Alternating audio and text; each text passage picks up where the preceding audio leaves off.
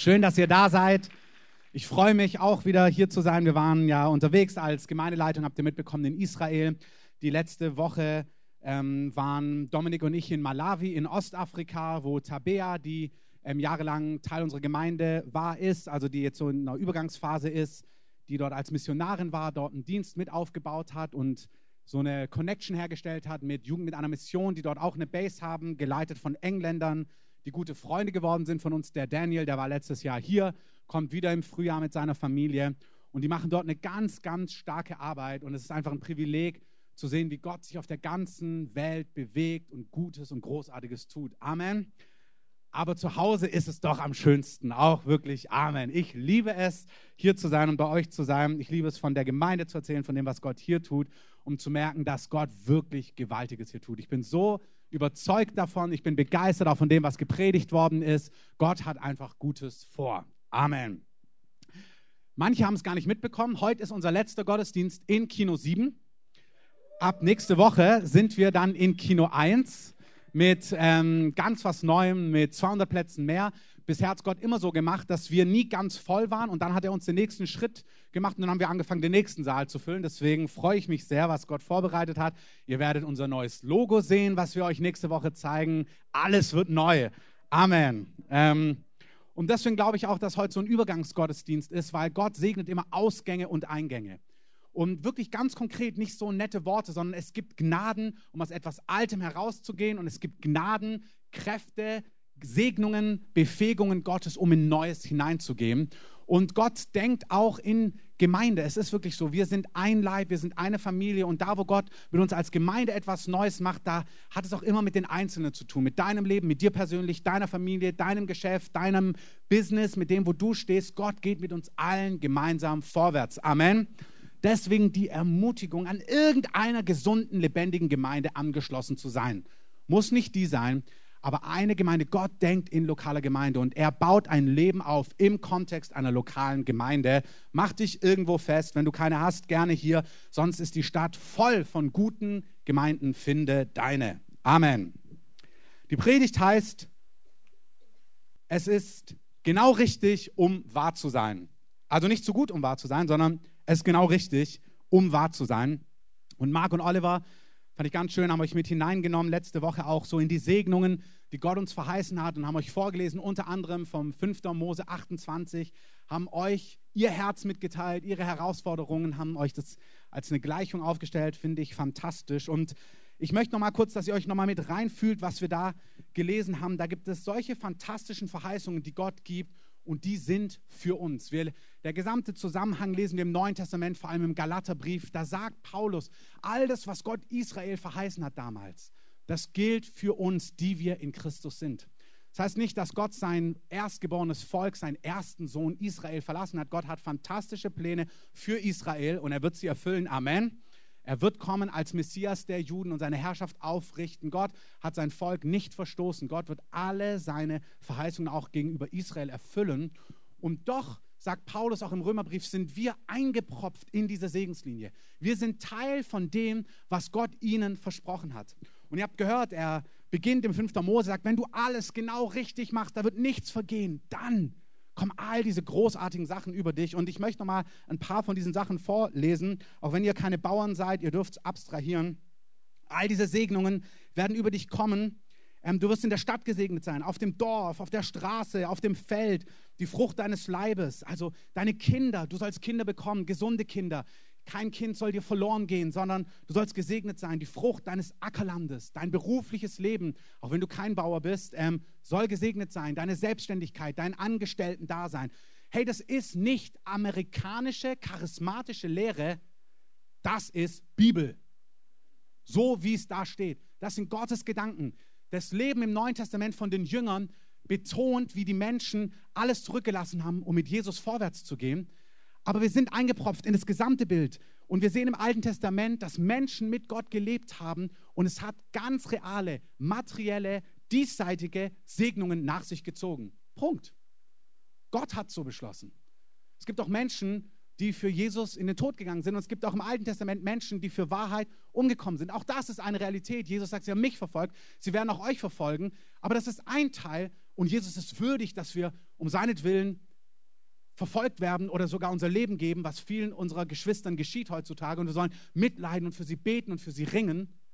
Gleichzeitig verheißt er uns aber, dass sein Ursprungsplan, deswegen sagt ihm Timotheus, betet für eure Regierenden, betet für eure Regierung, damit ihr in Frieden leben könnt. Das ist nicht der B-Plan, der billigere Plan. Nein, der Plan A ist, betet, dass ihr im Segen groß werden könnt, dass Segen Gottes da ist, damit ihr als Gesegnete ein Segen sein könnt. Amen. Und er sagt, hey, das ist, wenn du mit mir lebst, wird dein berufliches Leben erfolgreich sein. Das sagt Gott, das ist mein Wunsch für dich, die Frucht deines Viehs, der Wurf deiner Rinder, der Zuwachs deiner Schafe. Also ihr könnt es abstrahieren. Ihr müsst nicht jetzt irgendwie nach Brandenburg ziehen und einen alten Hof aufkaufen. Gesegnet wird dein Korb sein, dein Backtrog. Hier, gesegnet wirst du sein bei deinem Eingang nächste Woche und gesegnet wirst du sein bei deinem Ausgang heute. Heute ist realer Segen da. Gott macht heute etwas. Der Herr wird deine Feinde, die sich gegen dich erheben, geschlagen vor dir dahingeben. Auf einem Weg werden sie gegen dich kommen und auf sieben werden sie vor dir fliehen. Vers 8. Der Herr wird den Segen entbieten in deine Speicher, deine Konten, da wo du Sachen lagerst. Da sagt Gott, da segne ich dich und zu allem Geschäft deine Hand. Und er wird dich segnen in dem Land, das der Herr dein Gott dir gibt und so weiter und so fort. Überfluss an Gutem, Überfluss an Frucht des Leibes, Überfluss und, und, und, und, und. Der Herr wird seinen guten Schatz, den Himmel auftun. Offener Himmel im natürlichen Regen geistlicher, offener Himmel, den er ausgießt über dir, um deinem Land, deinem Leben Regen, geistlich und natürlich, zu geben zu seiner Zeit. Und er will alles tun, deiner Hand segnen. Amen. Amen. Hey, das ist, was Gott sagt. Wenn du willst, gehört es dir. Und ihr habt gehört, die Voraussetzungen sind, wenn du alles ganz richtig tust und dir keinen Fehler, Fehltritt leistest. Ihr könnt sagen, ja, ja, ich kenne das alles, ich kenne das auch alles. Wir waren als Gemeindeleitung weg, ihr habt das gehört, und wir hatten ein Treffen, wo wir morgens über unsere Finanzen reden mussten und Sachen planen mussten. Und irgendwie war mein Herz total eng und ich habe gemerkt, boah, ich kann jetzt gar nicht planen und irgendwie das Ding auch anleiten und eine Richtung vorgeben. Und habe dann zu unserem Team gesagt, wir brauchen irgendwie jetzt nochmal Zeit. Ich brauche eine Zeit für mich. Ich muss irgendwie Gott neu hören, weil ich in Frage gestellt war wegen verschiedensten Dingen. Ähm, ich, wir wir sind in Frage gestellt. David, ein Mann nach Gottes Herzen, ist manchmal total in Frage gestellt und muss sich zurückziehen und Gott neu hören. Das ist völlig legitim und das Gute ist, Gott begegnet einem. Amen. Wir haben uns 30 Minuten genommen, vielleicht 45 Minuten. Wir kamen alle zurück und Gott hatte zu uns gesprochen. Und ich bin so in die Schrift reingegangen, habe dann überlegt, ob da vielleicht jetzt auch Segen fehlt irgendwie wegen diesem und jenem und habe dann so die Bibelstellen durchforstet, links und rechts, weil man kennt ja auch so Bibelstellen von der Segen, der Regen kommt nicht deswegen und deswegen und dann ich gefragt, ja Gott, ist irgendwas nicht gut oder ist irgendwas falsch und habe so die Schriften durchforstet als jemand, der das, ich liebe die Bibel und ich lese es viel, aber es ist gut, wenn Gott neu und frisch spricht. Amen. Und dann habe ich so die Todsünden gelesen und so weiter. Und dann habe ich nochmal geguckt, was Gott denn mit den Todsündern macht und so. Und dann sagte er, hey, die werden gehängt, die werden ans, ans Holz gebracht. Und eins ist ganz wichtig im Alten Testament, wenn sie dort am Holz hängen, guckt, dass ihr sie vor dem Abend abhängt, weil sie sind verflucht. Und als ich das gelesen habe, hat es mich so berührt, dass Jesus vor dem Abend unbedingt abgehangen werden musste, weil er als Verfluchter an diesem Holz gehangen ist. Und ich kenne die Geschichte in- und auswendig, aber es hat mich einmal mehr so begeistert, dass genau dieser Fluch, der auf uns kommt, wenn wir nicht perfekt und fehlerlos laufen, dass genau diese Strafe, genau diese Schuld, die mich an dieses Holz gebracht hätte, den Gerechten ans Holz gebracht hat, ans Kreuz gebracht hat. Er war so verflucht, dass sie noch vorm Abend abhängen mussten. Das ist das Evangelium. Amen. Und dann bin ich zurückgegangen. Wo steht es nochmal? Irgendwo steht es doch im Galater 3 und habe es mir nochmal durchgelesen. Und da heißt es, und ich lese euch das mal vor, damit ihr es im Kontext hörst, hört, ähm,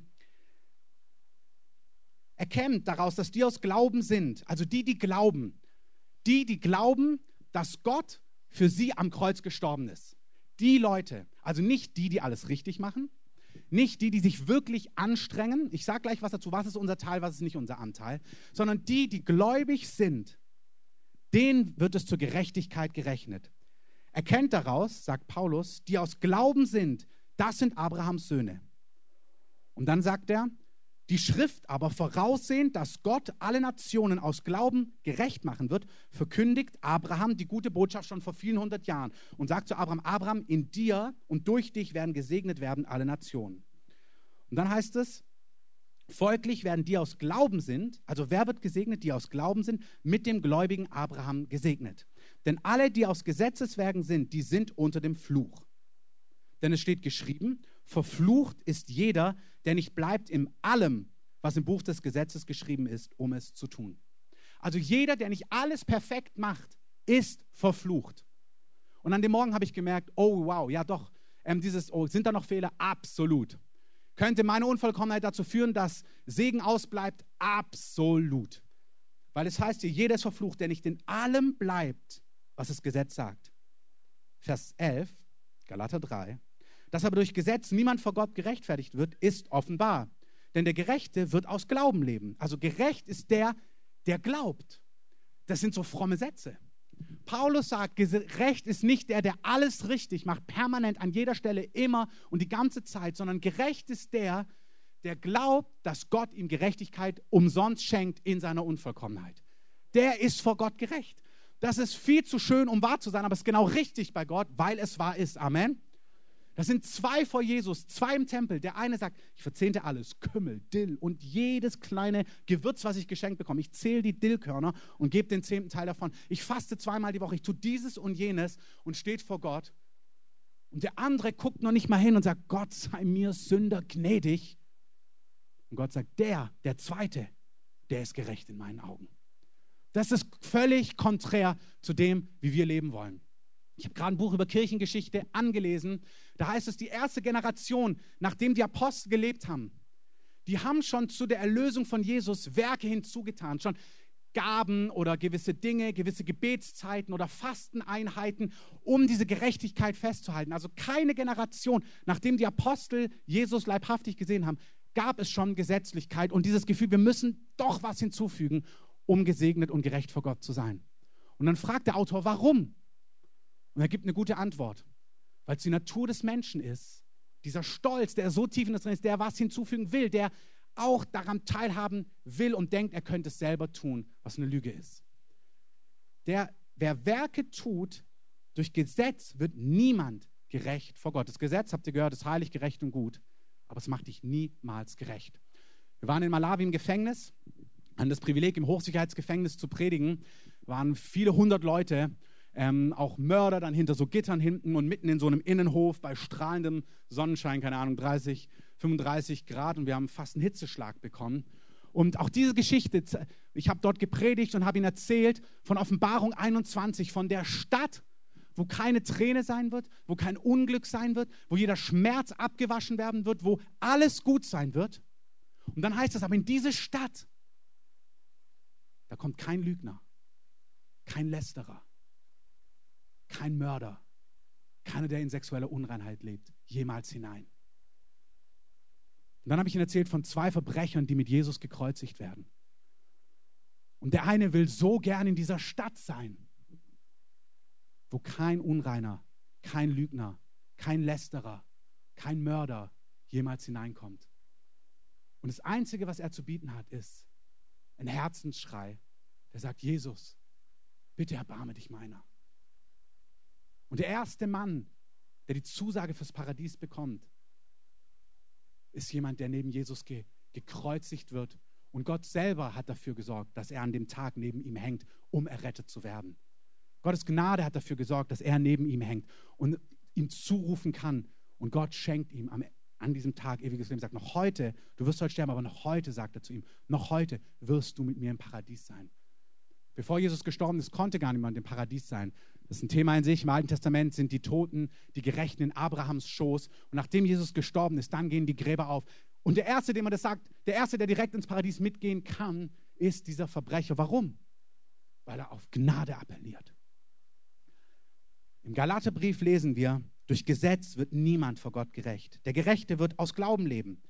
Das Gesetz aber, hört zu, ist nicht aus Glauben, sondern sagt, wer diese Dinge getan hat, der wird durch sie leben. Also, wenn du diese Dinge tust, Klammer auf, die alle gut und richtig sind, dann bekommst du Leben, sagt das Gesetz.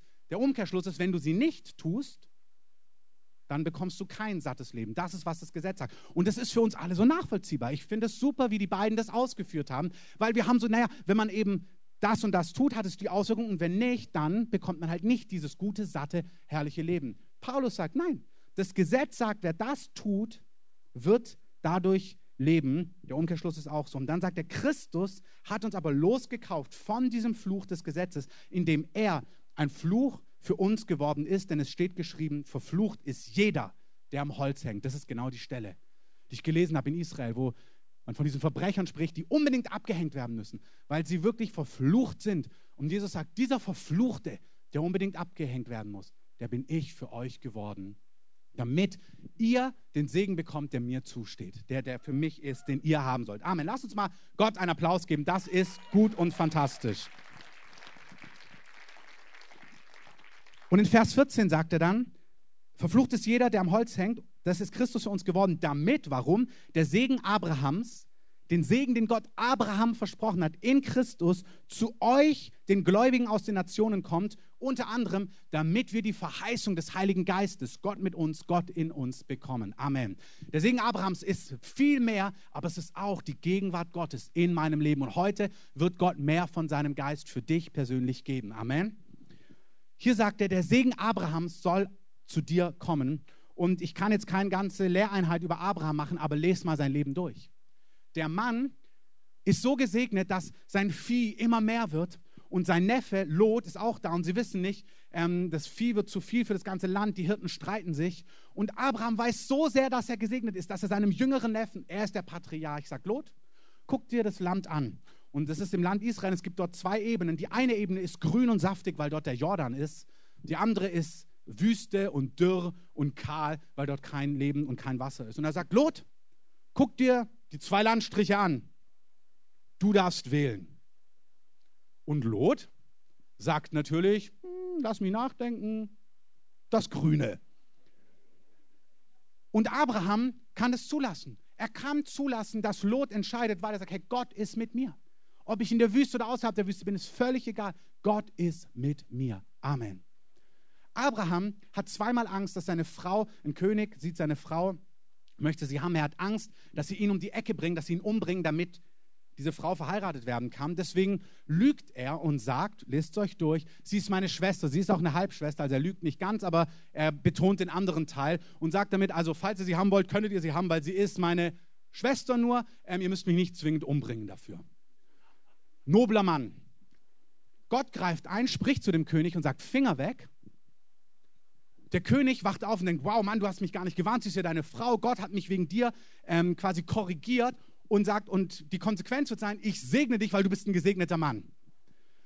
Wo du denkst, das ist eigentlich fair, Abraham hat Mist gebaut, Abraham ist feige, Abraham steht nicht sein Mann und die Frucht davon ist Segen. Und du merkst, nee, das ist nicht richtig. Dieses Abraham wo ist der Teil, dass Abraham nachdenkt darüber?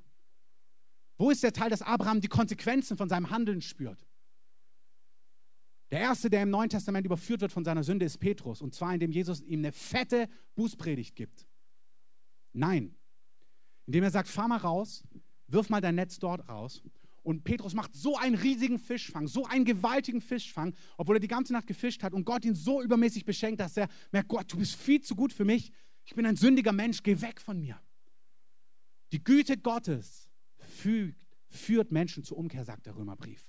Und er sagt, diesen Segen, den Abraham hatte, der ein Kind bekommen hat, Herzenswünsche erfüllt. Er wollte unbedingt ein Kind und Gott sagt, ich gebe dir eins. Abraham, der missbaut und gesegnet wird. Abraham, der so viel Wohlstand hatte, dass er der Stammvater geworden ist, dessen Kinder gesegnet waren und so weiter und so fort. Er sagt, dieser Segen, den du bei Abraham sehen kannst, den gebe ich dir. Warum? Weil du an meinen Sohn glaubst. Nur deswegen, lies es dir mal ganz real durch. Denkt euch mal durch, was das konkret für ein Segen ist. Wir haben so fromme Sprüche. Ich bin mit Abrahams Segen gesegnet. Was heißt denn das? Denkt dir das mal real durch. Was ist das ganz greifbar, wenn der Segen Abrahams für dich ist? Das ist, was uns zuteil geworden ist. Wenn ihr aber Christus seid, so seid ihr Abrahams Nachkommenschaft, sagt Vers 29, und dadurch nach Verheißung, Verheißung erben. Das heißt, was mir an diesem Morgen nochmal ganz neu klar geworden ist. Und ich weiß es, ich weiß es lange, ich habe es schon hundertmal gelesen, aber es ist ganz tief in mein Herz nochmal gerutscht. Der Galaterbrief sagt, ich bin schuldig. Amen. Und du auch. Und Paulus sagt, aber ich bin durchs Gesetz, dem Gesetz gestorben. Also vor dem Gesetz bin ich schuldig, Ich habe Schuld in meinem Leben und das Gesetz verurteilt mich zum Tode. Und deswegen bin ich gestorben in Christus. Das ist das Bild der Taufe. Weil ich schuldig geworden bin, bin ich getötet worden mit Christus in die Taufe hinein. Ich bin tot. Ein Toter kann nicht mehr verurteilt werden. Der Fluch, den Gottlose bekommen, der ist auf mich gekommen, als ich mit Christus gestorben bin in der Taufe. Ich, Christoph Domes, bin tot in der Taufe. Meine Fehler wurden gerichtet, als ich gestorben bin. Ich wurde bestraft für meine Fehler, für meine Unvollkommenheiten. Die vergangenen, die gegenwärtigen und auch alle zukünftigen. Amen. Ich bin tot in Christus. Ich lebe nicht mehr. Ich bin mit Christus gestorben in der Taufe. Punkt. Ich kann nicht mehr angeklagt werden. Ich kann auch nicht mehr verurteilt werden. Ich lebe gar nicht mehr. Biblisch, faktisch gesehen, geistlich. Also hier bin ich, nicht, dass mich jemand einliefern lässt, aber ähm, ihr wisst schon, wie ich meine. Paulus sagt, ich bin durchs Gesetz, dem Gesetz gestorben, Galater 2, Vers 19. Warum? Damit ich jetzt Gott lebe. Ich bin, ich, Christoph, bin mit Christus zum Tode verurteilt worden. Ich bin gekreuzigt worden. Ich wurde zum Tode verurteilt. Hey, das ist kein Kopfwissen. Du musst dich als so einer sehen. Wenn du dich angeklagt fühlst, musst du wissen, ja, du brauchst gar nicht sagen, naja, so schlimm war es gar nicht. Und eigentlich, sondern sagen, genau richtig, genau richtig, ich bin schuldig. Deswegen bin ich zum Tode verurteilt worden. Ich bin tot, weil ich schuldig bin. Dein Lästern, dein Lügen, dein Täuschen, was auch immer, deine Nichtgroßzügigkeit, dein Versklavtsein an Lust, an Drogen, an Süchte, was auch immer, deine Untreue, du bist schuldig. Und deswegen bist du mit Christus gestorben. Du bist mit Christus gekreuzigt. Vers 20. Und nicht mehr lebe ich, sagt Paulus. Ich lebe de facto nicht mehr, sondern Christus lebt in mir. Ich bin mit ihm gestorben, aber hey, Jesus ist nicht tot geblieben. Nach drei Tagen ist Jesus auferstanden. Jesus ist nicht nur tot, ich bin nicht nur getötet worden als Ungerechter, sondern der Römerbrief sagt, seine Auferstehung ist meine Gerechtigkeit geworden. Wir müssen das Kreuz verstehen. Wenn ich dich zu drei Jahren Gefängnis verurteile, und du nach drei Jahren wieder hier durch die Straßen läufst, dann ist klar, die Schuld ist bezahlt. Du bist jetzt reingewaschen von deiner Schuld, weil du deine Strafe abgesessen hast. Die Tatsache, dass Christus wieder lebt, beweist, er hat die Strafe bezahlt. Und die Bibel sagt uns, ich bin mit ihm gestorben, aber nicht nur gestorben, ich lebe auch mit ihm. Und zwar dieser gerechte Auferstandene, der schuldlos ist, das ist meine Identität. Und dieser gerechte Auferstandene, der hat Segen verdient in Anführungszeichen, dem gehört Segen, weil ich, dieser gerechte Auferstandene wie Christus, der hat alles getan, was, in, was das Gesetz erfordert. Das Gesetz ist in Christus erfüllt. Ich, dieser Christus lebt in mir, deswegen sind all diese Segnungen sind mein Erbteil und gehören mir jetzt und heute und dir auch. Amen. Es gehört dir. Alles rumdiskutieren ist, klingt fromm, aber ist stolz. Gott liebt Glauben. Gott liebt Menschen, die sagen, genau so ist es. Ich bin gesegnet mit Abraham, weil Christus meine Gerechtigkeit ist. Und dann sagt er was Schönes. Was ich aber jetzt im Fleisch lebe, das heißt, ja, was ich jetzt noch auf dieser Erde lebe, aber das heißt auch, die Bereiche in meinem Leben, die noch nicht diese Gerechtigkeit, die ich vom Status her habe, die ich auslebe, was ich noch im Fleisch lebe, da wo ich noch nicht dieses göttliche Leben sichtbar habe, überall, wo ich noch nicht vollkommen bin, was ja real der Fakt ist, ich bin vom Status gerecht, aber ich bin nicht fehlerlos, was mir aber nichts von meiner Gerechtigkeit wegnimmt, weil Christus ist meine Gerechtigkeit. Amen. Hier wird es kompliziert. Das Bild ist, du kannst einen amerikanischen Pass bekommen. Ab heute bist du amerikanischer Staatsbürger, wähl die richtige Person. Ähm, und ich denke wahrscheinlich was anderes als du. Ähm, frag mal den Herrn Jesus. Ähm, lassen wir das. Ähm, Amen. Aber das heißt noch lange nicht, dass ich mich wie ein Amerikaner verhalte. Es kann sein, dass ich die fünf Minuten immer noch zu Fuß gehe, anstatt mit meinem 20-Liter-Auto.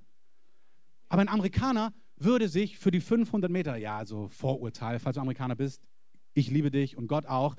Ein kleines Vorurteil, so wie ihr auch Vorurteile gegenüber uns habt. Wir essen auch nicht nur Sauerkraut. Ähm, aber in unseren Augen fahren Amerikaner die 500 Meter schnell mit ihrem 20-Liter-Auto. Das ist amerikanisch. Und du kannst von rechts wegen total Amerikaner sein, aber du handelst noch nicht völlig amerikanisch, das entfaltet sich. Und so bist du vollkommen gerecht, vollkommen rein und heilig. Aber du lebst noch Dinge im Fleisch. Und Paulus sagt, alles, was ich im Fleisch lebe, lebe ich im Glauben, im Vertrauen auf den Sohn Gottes, der mich geliebt und sich selbst für mich hingegeben hat. Ganz wichtig. Ich mache, Vers 21, die Gnade Gottes nicht ungültig.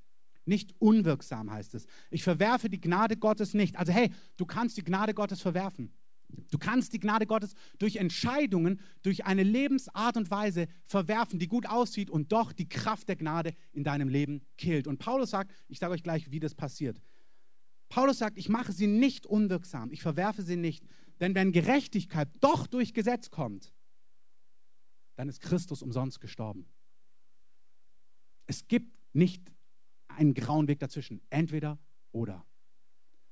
Wie machen wir die Gnade unwirksam? Wie verpassen wir die Auswirkungen von Gnade? Und Gnade, das griechische Wort ist mehr als Vergebung. Gnade ist okay, ich gebe dir Gnade, ich vergebe dir, aber Gnade bedeutet eine Befähigung. Die Gnade Gottes vergibt mir nicht nur, die Gnade Gottes kräftigt mich und befähigt mich, gottgemäß zu leben. Paulus sagt, ich möchte leben wie Gott, ich möchte wie der Herr Jesus leben. Ich bin gerecht, aber nicht aus mir, sondern ich will, dass die Gnade in mir das zustande bringt. Und hier ist genau der Punkt, wo Leute sich nicht ganz sicher sind, ja, was ist jetzt mein Anteil und was ist jetzt nicht mein Anteil? Und das möchte ich euch noch kurz zeigen. Ihr seid also gerecht, weil Christus in euch lebt und lasst uns einen klaren Blick drauf werfen. Keiner von uns ist mehr unter Gesetz, sagt der Römerbrief. Ich bin durch das Gesetz, dem Gesetz gestorben. Verstanden? Ich bin nicht mehr unter Gesetz, ich bin tot. Der Christoph, der vom Gesetz gerichtet worden ist, lebt nicht mehr. Ihn gibt es nicht mehr. Er ist tot und vom Gesetz zum Tode verurteilt worden. Er ist tot. Ich bin auferstanden mit Christus und bin jetzt als Gerechter mit Gott, mit Gott versöhnt. Ich lebe in einer Beziehung mit Gott. Ich habe Zugang zu Gott. Gott ist mein Freund. Gott ist mein Vater. Ich höre Gott. Ich bin gesegnet von Gott. Nicht, weil ich vollkommen bin, sondern weil er mir Vollkommenheit geschenkt hat. Amen. Amen, Amen, Amen. Weil ich Jesus liebe, weil ich so dankbar bin für das, was er getan hat und weil ich begeistert bin von ihm und weil ich ihm alles glaube, was ich hier drin lese und dieses Leben will, was er verheißt, weil ich ihn liebe, will ich sein wie er. Ich will nicht, ich will nicht sein wie ein Regelbuch. Ich bin nicht unter Gesetz.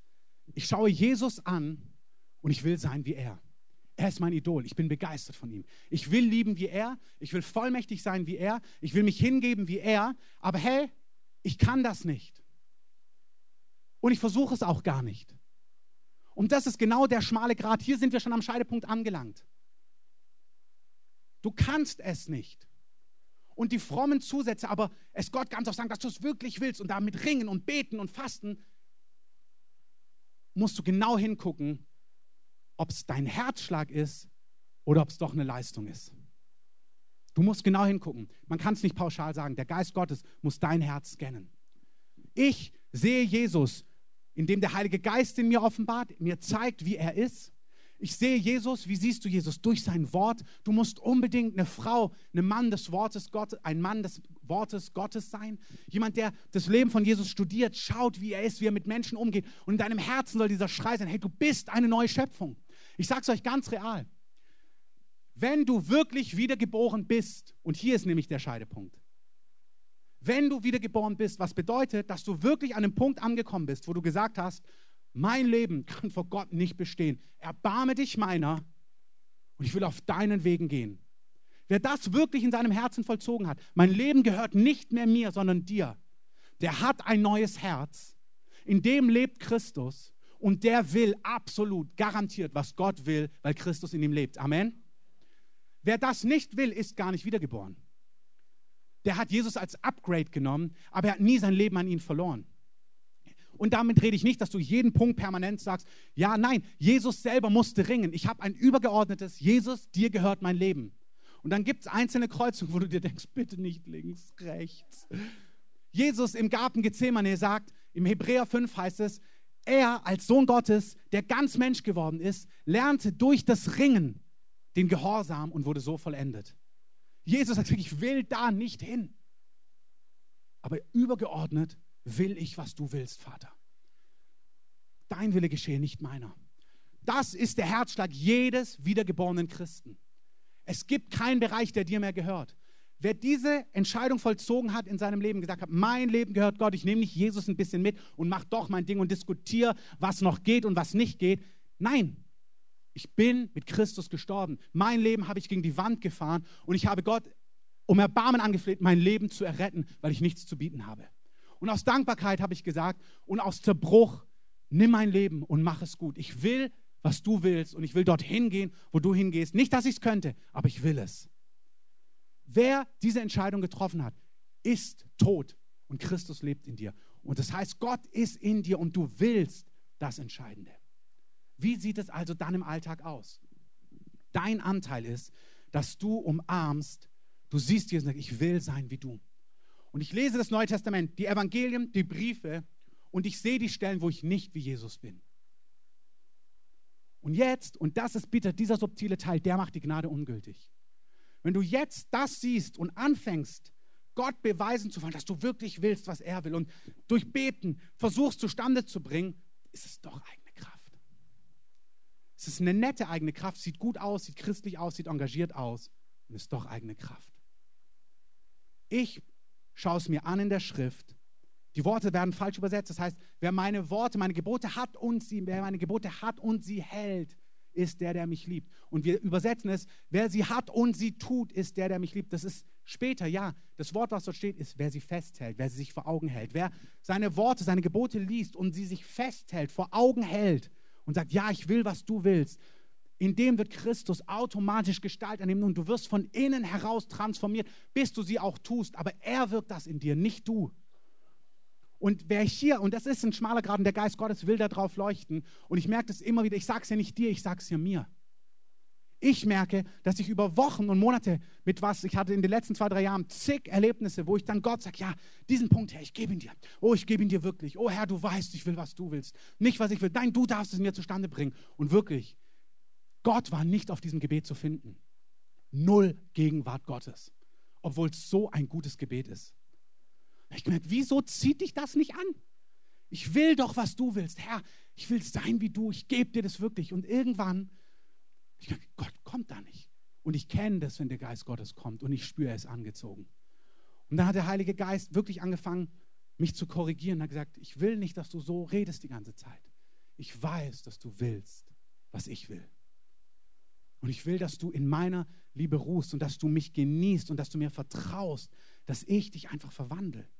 Und ich denke, oh, das wird so schön, wahr zu sein. Das ist so, ich will wirklich, was du willst, Gott. Versteht ihr, das ist so, das klingt so, das ist so subtil und doch ist es eigene Kraft und andere Kraft. Es ist doch der Fokus auf mir, dass ich Gott wirklich sage, dass ich es will und damit ist der Fokus auf mir, damit bist du die Mitte und dadurch ist es Stolz. Wenn du die Mitte bist, ist es Stolz. Der Fokus ist bei dir, auf dir, auf deinem Engagement, auf deiner Entschiedenheit, auf deiner Willigkeit, auf deinem wirklich Wollen. Es bist doch nur du. Und Gott hat es umgedreht und hat gesagt, hat mich eingeladen zu sagen, nein, nein, nein. Ruhe in meiner Liebe. Was heißt, wie sieht es anders aus? Ich kann es schwer be beschreiben. Ich segne dich, dass du den Unterschied für dich emotional erlebst. Ich, ich, ich sehe, was Jesus will und ich sage Jesus, ich liebe, wer du bist. Und der Fokus dreht sich von, und ich bin so dankbar, dass du so ein guter Vater bist, so ein Erlöser, dass du alles in mir zustande bringst, was für dir wohlgefällig ist. Der Fokus ist auf dir. Du machst es. Du führst mich ans Ziel. Du wirst das Werk in mir vollenden. Mein Fokus ist gar nicht auf mir, weil wenn er auf mir ist, komme ich eh nicht an. Ich komme nicht an. Und ich merke, wie Gott sagt, guck weg von mir, von dir und guck auf mich ganz, ganz real. Und ich sage euch, wie das aussieht in meinem Leben, immer wieder gleich. Gott lässt mich an einer Stelle und verändert mich einfach nicht. Das ist, was David im Psalm 40 sagt. Ähm, da beschreibt er, wie er in einer Grube sitzt. Und dann sagt er in, in Psalm 40, Vers 1, David, beharrlich habe ich auf den Herrn geharrt. Er hat sich zu mir geneigt und mein Schreien gehört. Er hat mich herausgeholt aus der Grube des Verderbens, aus Schlick und Schlamm. Wir sitzen manchmal in der Grube und wir versuchen so lang, es doch selber zu machen, eben indem wir sagen, Gott, ich kann es nicht, aber ich will es wirklich. Versteht ihr? Wir wissen alle, dass wir es nicht können. Und doch denken wir, wenn ich es Gott ganz viel sage, dann, dann, dann macht er es. Nein. Gott will, dass der Fokus sich wandelt, dass du in dieser Grube sitzt, völlig kapituliert und so eine Zuversicht hast, so eine Hoffnung, dass Gott, ich preise dich, dass du mich da rausholen wirst. Du wirst mich rausziehen. Du wirst meine Füße auf Felsen stellen. Du wirst mich völlig verwandeln. Du wirst mein Herz völlig transformieren. Du machst mich dir ähnlich. Als ich angefangen habe, an diesen Stellen Gott so zu begegnen, in einem Augenblick kam die Gegenwart Gottes und er war dann gesagt, das liebe ich. Das ist Glauben. Gott sucht Glauben. Es gibt Werke, die sind so subtil und es sind doch Werke. Der Heilige Geist lädt dich ein, zu sagen, ich will, was du willst, ich liebe, was du bist, aber mein Fokus ist auf dich. Du bringst in mir zustande. David sagt hier in Vers 18, ich bin elend und arm. In Vers 11 von Psalm 40, ähm, übel und Unzahl haben mich umgeben. Meine Sünden haben mich erreicht, dass ich nicht aufzublicken vermag. Zahlreicher sind sie als die Haare meines Hauptes. Er sagt, übel, Sünden sind so mehr als meine Haare. David sagt, ich bin so, ich sehe meine ganze Ungerechtigkeit und er hört auf, das noch zu bekämpfen, jenes noch zu bekämpfen, jenes noch, sondern er sagt, Gott, ich bin elend und arm, aber du, aber du wirst mich erretten, aber du wirst mich verwandeln, aber du wirst mich transformieren. Ich möchte dir das sagen, wenn du mit irgendwas kämpfst, Pornografie, Alkohol, was auch immer, Zorn, Ärger, Gott weiß, dass du willst, dass du wie er sein willst. Ich habe das Gefühl, dass Gott sagt, lass den Fokus weg von Sünde und schau auf mich und fang an, mich anzubeten. Heb deine Hände und sag, du wirst mich verwandeln. Du wirst Geduld in mir bewirken. Du wirst Reinheit in mir zustande bringen. Du wirst mich frei machen von Sünde. Du wirst mein Herz so sättigen, dass ich nicht mehr von falschen Quellen trinke. Das ist Glauben. Fang an, Gott anzubeten für den Erlöser, der er eigentlich ist. Amen. Amen. Ich habe das Gefühl, ihr habt die Tiefe der davon nicht ergriffen. Und ich habe auch das Gefühl, dass ich es mit Worten gar nicht rüberbringen kann im Detail. Ich habe mich entschieden, die Gnade Gottes nicht ungültig, nicht unwirksam, mich kraftlos zu machen, indem ich doch etwas hinzufüge, sondern indem ich mich fallen lasse und sage, Herr, du bewirkst in mir, was für dir wohlgefällig ist. Und da ist noch was. Gott hat damit Zeit.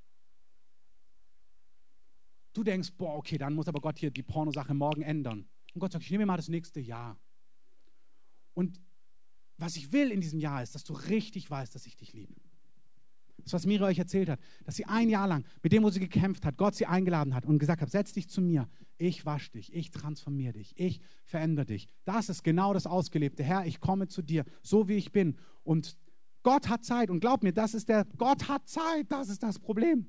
So einmal jetzt beten, das kann jeder, aber das Problem ist, er macht es dann nicht raus und dann läufst du raus und denkst, okay, er hat es irgendwie nicht gemacht, also ich muss doch noch was hinzufügen. Oder dann so tun, ich will es wirklich nicht. Ich will es wirklich nicht. Weil wisst ihr beide, was du tust, wenn du zu Hause bist. Und dann tust du es, guckst nicht hin zu Gott und dann rennst du nach, oh, es tut mir so leid, dass ich es doch wieder getan habe. Und das killt Gemeinschaft. Gemeinschaft ist, dass ich nach Hause gehen kann, sagen, Gott, wir wissen beide, was in meinem Herzen ist. Ich liebe das noch viel zu sehr. Weg von mir und ich danke dir, dass du mein Herz verwandeln wirst. Und dann gibt es das, ja, aber man muss sich dann doch zusammenreißen und zu Hause und es lassen. Finde es heraus, weiß ich nicht. Ich verstehe genau, die das betonen. Übernimm Verantwortung. Mach ein Computerprogramm, ein Sperrprogramm, was dich hindert, das zu tun. Finde es heraus. Ich, ich sage euch, Gott hat mich in meinem Leben anders geführt. Ich kenne so viele Leute, die sind sehr gut diszipliniert, aber nicht frei. Und ich weiß, wo Gott mich frei gemacht hat, das ist Freiheit. Freiheit, das ist gar kein Thema mehr. Das ist nicht mal ansatzweise irgendwo nah von mir. Da ist nichts mehr. Das zieht mich nicht einmühen, da muss ich auch nicht regelmäßig widerstehen. Es ist fort, es ist frei, es ist weg, es ist völlig frei. Wenn der Sohn frei macht, der ist wirklich frei. Und ich glaube, ja, gerne. Die Band darf gerne nach vorne kommen.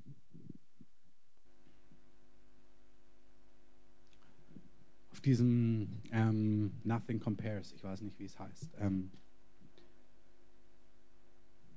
das meine ich, wo ist diese eigene Kraft, die doch mit hineinspielt? Versteht ihr, unsere Aufgabe ist zu sagen, Jesus, ich will dich. Und das tut Christus in dir. Ich will, was du willst.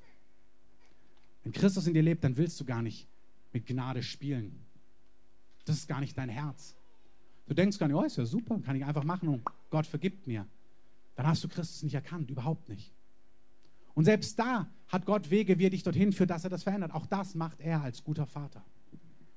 Ich habe erlebt, dass Gott mich eingeladen hat, ganz ehrlich zu sein und ihm die Zeit zu geben. Und ich sage euch noch was. Jedes Mal, wenn ich versuche, den Prozess zu beschleunigen, indem ich doch etwas hinzufüge, sagt Gott, noch eine Runde. Wirklich. Bis ich wirklich und bei jedem Themengebiet in meinem Leben, ob das nun aus Sünden rauskam war oder neue Dinge, die ich versucht habe zu umarmen, die Phase vor dem Durchbruch war, dass jedes Mal, wenn ich an das bestimmte Thema, ob, ob das jetzt eine Sünde war, mit der ich gekämpft habe, oder ob das ein innerer Kampf bei, an anderen Stellen war, die Durchbrüche kamen immer, wenn ich innerlich, sobald ich daran gedacht habe, nicht mehr in diese Schwere und auf mich gerutscht bin, sondern sofort diese Freude gespürt habe. Oh ja, das wird bald ganz anders sein. Du wirst es machen. Du bist so treu, so gut. Du bist mein Erlöser. Und das habe ich dann nur noch gespürt. Und das ist, Wolfhard Magis liebt es, das Warten der Gerechten führt zur Freude. Da steht wörtlich, das Warten der Gerechten ist Freude. Du hast dann Freude, weil du weißt, ah, Gott wird es machen. Ich weiß, ich bin hier in dieser Grube und du wirst mich rausholen. Ich preise dich. Ich liebe, und Gott sagt, boah, ich liebe diesen Glauben. Ich liebe diesen Glauben. Ich liebe diesen Glauben, dass du weißt, ich befreie dich, ich erlöse dich, ich verändere, ich transformiere dich. Und der Fokus ist wirklich nicht mehr auf dir. Glaub mir, Gott gießt so eine Herrlichkeit bald aus über unsere Nation, dass wir so wissen müssen, dass es gar nichts, gar nichts, gar nichts mit uns zu tun hat. Deswegen führt Gott uns durch tiefe Täler, wo wir unsere ganzen Ohnmächte, Unvollkommenheiten sehen, damit wir merken, wow, Gott hat ein neues Lied in meinen Mund gelegt, hat Miri gesagt. Er hat mich befreit. Er hat mich herausgeholt. Nicht er und doch ein bisschen ich und mein dringliches Gebet. Nein, ich habe dir nur vertraut. Ich habe dir nur vertraut. Lass uns aufstehen. Es gibt ein Sehen und ein Geborgensein in Gott, wo du weißt, dass dein Fokus nur auf ihn gerichtet ist mein Fokus ist auf dich gerichtet, Jesus. Ich bin voller Vertrauen. Du bist mein Erretter. Du bist mein Geliebter. Das ist wahre Demut, weil dein Fokus auf ihm liegt und nicht mehr auf dir. Demütigt euch unter die mächtige Hand Gottes, indem ihr wirklich all eure Sorgen, das Finanzen, Unreinheit, Charakterdefizite, Ängste, was auch immer sind, indem ihr alles auf ihn werft. Das ist Demut. Wirf's auf mich, wirf's auf mich, wirf's ganz auf mich, wälze es auf den Herrn. Und David sagt, aber sie sagen zu mir, er hat es auf den Herrn gewälzt. Ja, ich habe es auf den Herrn gewälzt. Und mein Gott, mein Gott wird mich erlösen, befreien, erretten, verwandeln und transformieren. Er, nicht ich. Diese Demut zieht den Heiligen Geist an. Gott in dir. Er ist bei denen, die zerbrochenen und zerschlagenen Herzen sind. Lass uns gemeinsam singen und dann geben wir dem Heiligen Geist heute eine Antwort, indem wir umkehren innerlich und, um eine, und ihn einladen, uns ganz neu diese Gewissheit und diese Geborgenheit zu geben. Und es gilt auch für alle. Wir beten heute nicht, auch alle, die in der Gemeinde mitleiden. Reagiert auf den Herrn, empfangt heute vom Herrn. Ich nehme den Fokus weg von mir. Ich schaue auf dich.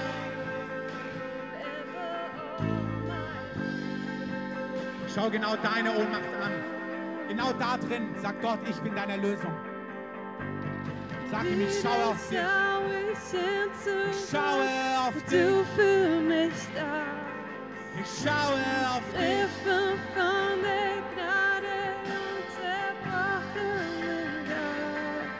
Geist.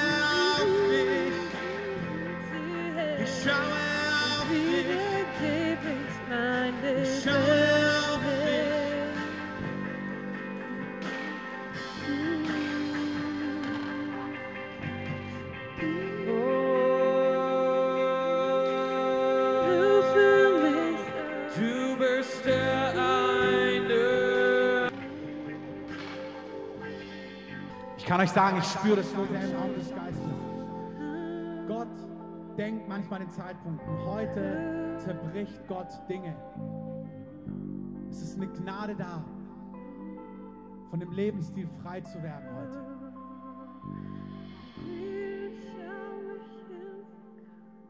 Vollzieh das in deinem Herzen. Jesus, schenk mir das. Weg. Der Fokus weg von dir. Weg von deiner Schuld. Weg von deiner Unvollkommenheit. Weg von deiner Not. Weg von deiner Bedrückung. Weg von deinen Feinden. Weg von dem, was dich herausfordert. Und zu Jesus hin.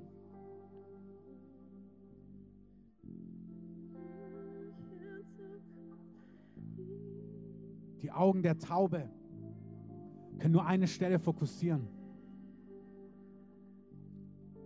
Leben im Heiligen Geist. Vom Geist geleitet zu sein. Was das Erbteil der Kinder Gottes ist. ist die Augen auf Jesus zu richten. Auch wenn es dich angeht, deine Unvollkommenheit. Und darin Geborgenheit und Frieden und Hoffnung und neue Freude zu empfangen. Und für die, die es in ihrem Herzen vollzogen haben, der Heilige Geist gießt was Neues aus in Herzen heute Morgen. Sag ihm, Heiliger Geist, Gott, der in mir wohnt. Das Reich Gottes ist nicht Essen und Trinken, sondern Friede und Freude und Gerechtigkeit im Heiligen Geist. Keine theoretischen Worte, spürbare Realitäten. Ein Leben getränkt von Frieden. Ein Leben getrennt, getränkt von Freude. Getränkt von dem Gefühl von Gerechtigkeit. Hier ist er. Sag ihm, Herr, hier bin ich. Füll mich neu. Auch das brauchst du nicht verdienen. Sag ihm einfach wie ein Kind zu seinem Papa. Hier bin ich. Papa, füll mich. Mehr, mehr, mehr, mehr, mehr, mehr. Paulus schreibt, dass der Segen Abrahams zu uns kommt, weil Christus ein Fluch für uns geworden ist. Denn es steht geschrieben, jeder, der am Holz hängt, ist verflucht. Jesus hat es getan, damit der Segen Abrahams zu den Nationen komme. Die Verheißung des Heiligen Geistes, Gott, der in dir Wohnung nimmt. Und ich segne dich, dass Gottes Gegenwart dich flutet. Zuversicht, Frieden, Hoffnung, Gewissheit, Kraft. Ein gehorsames Herz ist ein Geschenk. Ein gläubiges Herz ist ein Geschenk. Empfange. Empfange. Empfange. Danke für das Kreuz. Herr, wir danken dir, dass wir von dir empfangen. Gnade um Gnade. Und ich segne euch, dass ihr hinausgeht und euer Blick versiegelt ist auf Jesus. Ich segne euch, dass Probleme, Unvollkommenheiten, eure Sünde, eure Bollwerke, dass euer Blick weggenommen wird von ihnen und auf Jesus, auf den Erretter, den Befreier, den Erlöser. Dass ihr die Frucht spürt. Frieden, Freude, Zuversicht, Hoffnung, Glauben, Gewissheit. Und in dieser Geborgenheit, wenn dann das Wort des Herrn kommt, wenn dann Gott sagt, hey, das ist der nächste Schritt, oder hey, das ist ein konkreter Schritt, den ich dir vorlege, oder hey, indem du das tust, kommt Freiheit. Was dann kommt, aus Geborgenheit, als Erretter, hat Gott dann Wege manchmal, wo er sagt, hey, und jetzt mach es so, dann wirst du frei. Oder hey, tu dieses, dann wirst du frei. Aber das ist dann Gehorsam aus Glauben, was das Neue Testament nennt. Nicht eigene, krampfhafte Versuche, frei oder anders oder neu zu werden, sondern aus Geborgenheit, aus Glauben, aus Frieden, aus Kindschaft, dann geistgeleitet zu sein. Und dann sagt Gott vielleicht, hey, wenn du heute das tust, dann zerbreche ich das Joch. Hey, wenn du jetzt die Sachen löscht von deinem Computer, mache ich dich frei. Wenn du jetzt hier mitarbeitest, mitwirkst, dieses und jenes tust, zerbreche ich das Joch. Ich segne euch mit Geborgenheit und dann mit Glauben, wenn das Wort des Herrn geschieht, dass ihr aus Vertrauen die Schritte geht, die Gott euch vorlegt. Aber ich segne euch, dass die Abläufe innerlich stimmen. Erst Augen auf Jesus, solange wie er es für richtig hält. Dann seiner Stimme folgen.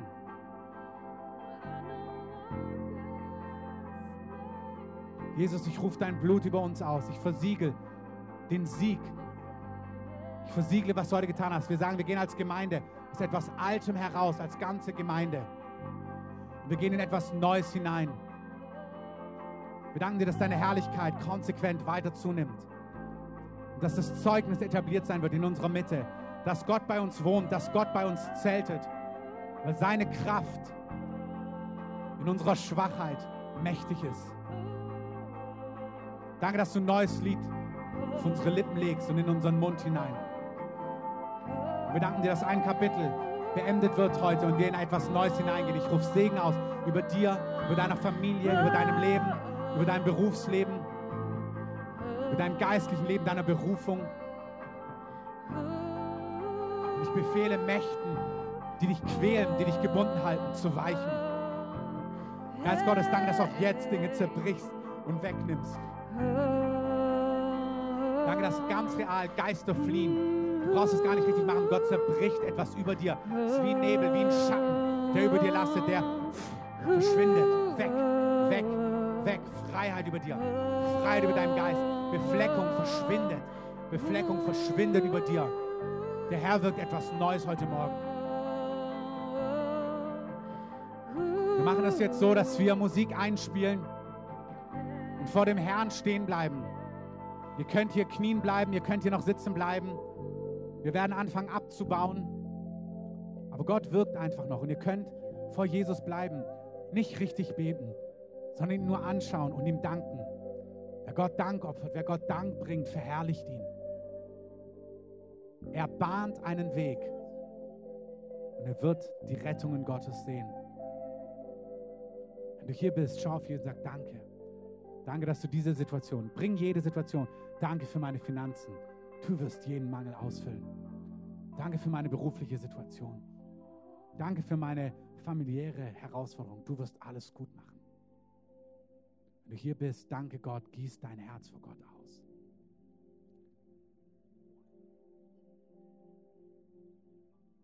Wenn du heute hier bist und dein Leben noch gar nicht Jesus gehört, kannst du gerne unten an der Ansprechbar jemand sagen, hey, ich will auch dieses Leben mit Gott leben. Bitte betet mit mir.